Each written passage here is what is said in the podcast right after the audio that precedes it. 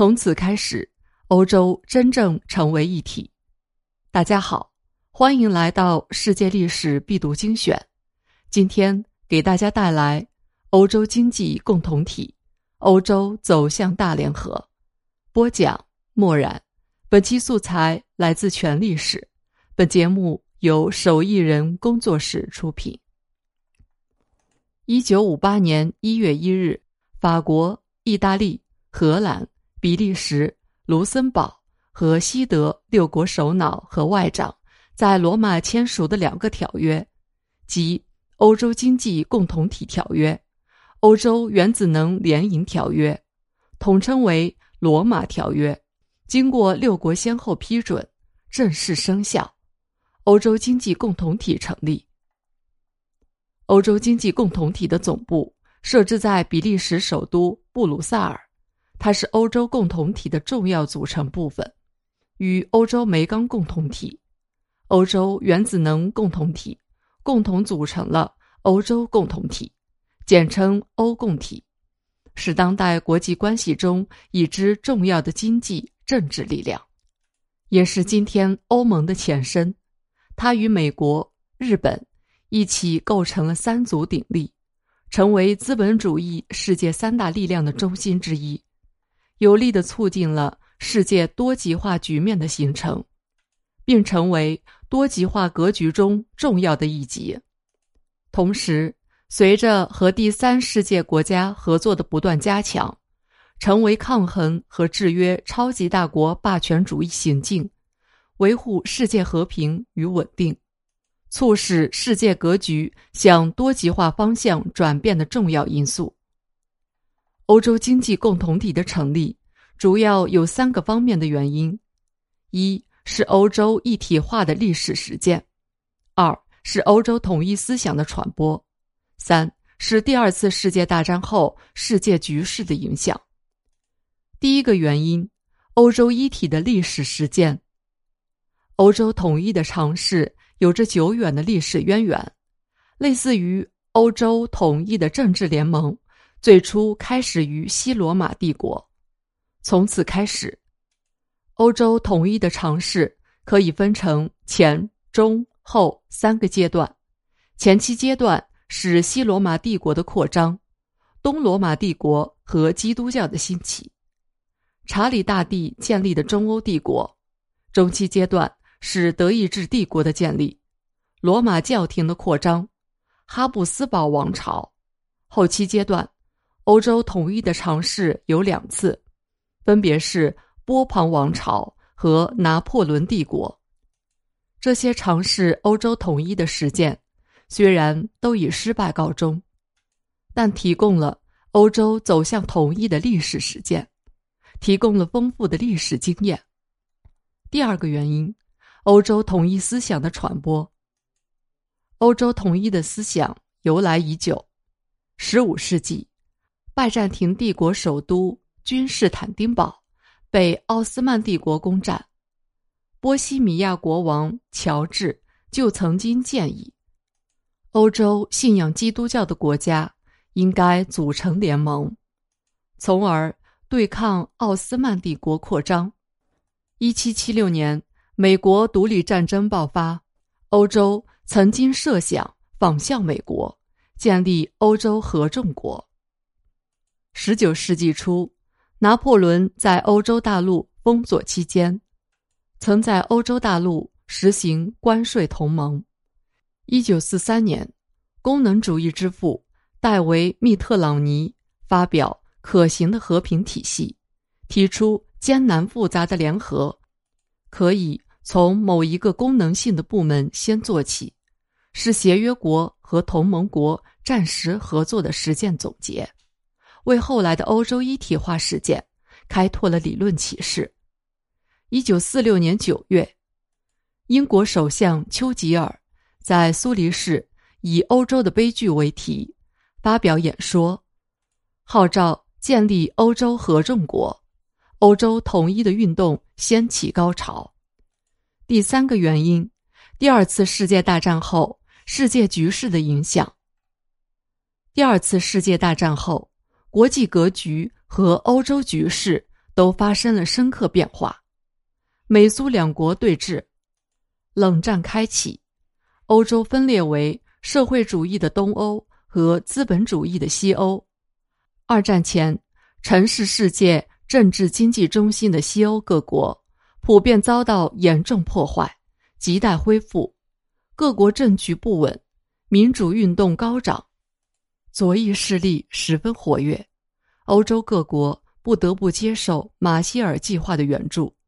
复兴经济，被战争削弱的欧洲国家，为了抗衡美苏两霸，开始走联合自保与自强的道路。欧洲经济共同体成立的过程经过了几个阶段：一、初步联合时期，一九四七年三月到一九五六年五月。一九四七年三月四日，英国和法国签订《敦刻尔克条约》，条约规定。在受到德国侵略威胁的情况下，双方采取联合行动，互相支援。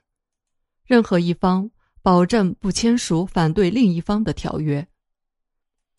一九四八年一月十三日，英国外交大臣贝文在给美国国务院的一项备忘录中，建议组成一个以美国和大不列颠自治领为支柱的西方民主体系。包括斯堪的纳维亚、荷兰、法国、意大利、希腊、葡萄牙等国。原因是美苏冷战越演越烈，抗衡苏联问题愈发突出。英国企图借助美国力量建立以英国为首的西欧联盟，加强欧洲防务。一九四八年一月，英国外交大臣贝文在下议院演说中。明确主张美国加入欧洲的区域防务计划之后，英国、法国、比利时、荷兰、卢森堡五国就英国外交部起草的条约草案进行磋商。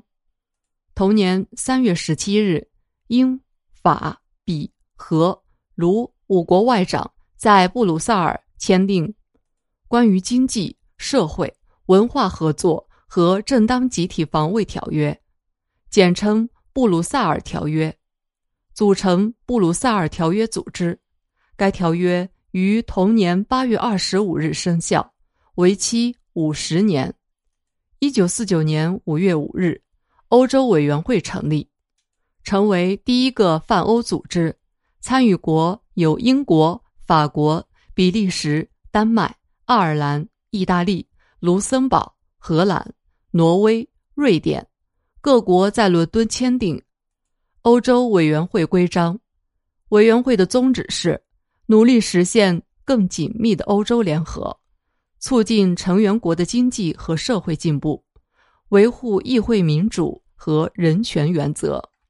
一九五零年五月九日，法国外长舒曼为约束联邦德国，提出将两国煤铁钢生产。置于一个超国家的高级机构的领导之下，即欧洲煤钢共同体计划（舒曼计划）。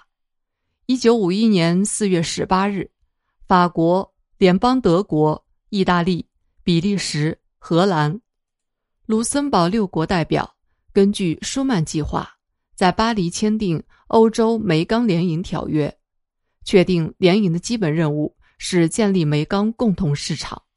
取消各种关税限制，调整运费率和价格，对生产过程进行干预等。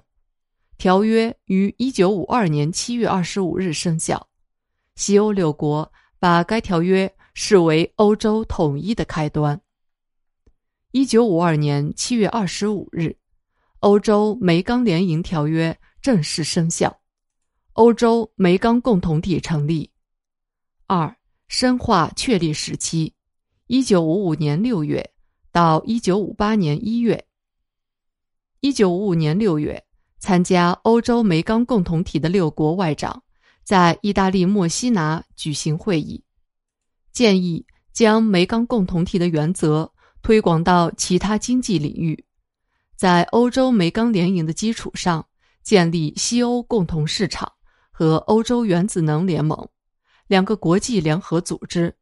六国外长一致认为，需要在政治上谋求独立自主，必须先建立一个巩固的共同经济阵地，否则政治联盟不易建立。六国在原则上同意先实现经济一体化，到一定阶段时，在规划整治一体化，建立欧洲政治联盟。一九五七年三月二十五日，法。意联邦德国和比卢六国外长在罗马签订了建立欧洲经济共同体与欧洲原子能共同体的两个条约，即《罗马条约》。建立欧洲经济共同体又称共同市场。《罗马条约》的宗旨是，在欧洲各国人民之间建立不断的、寓意密切的联合的基础。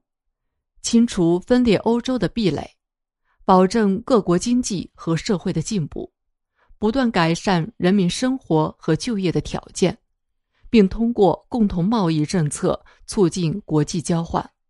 中心内容是建立关税同盟和农业共同市场，实现商品、人品、劳务和资本的自由流通。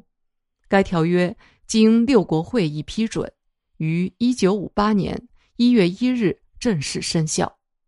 条约还提出，通过本条约，缔约各方在他们之间建立一个欧洲经济共同体，目标是通过共同市场的建立和各成员国经济政策的逐步接近，在整个共同体内促进经济活动的和谐发展，不断的均衡的扩展，日益增长的稳定，生活水平加速提高。以及各成员国间越来越密切的关系。为了使欧洲经济共同体有效地发挥作用，条约规定，在各成员国之间取消商品进出口的关税和定量限制，以及具有同等影响的一切其他措施，建立共同的农业政策，建立共同的运输政策等。罗马条约未规定期限。和退出条约的程序，在条约中欢迎其他国家加入共同体，成为更加广泛的欧洲一体化的基础和起点。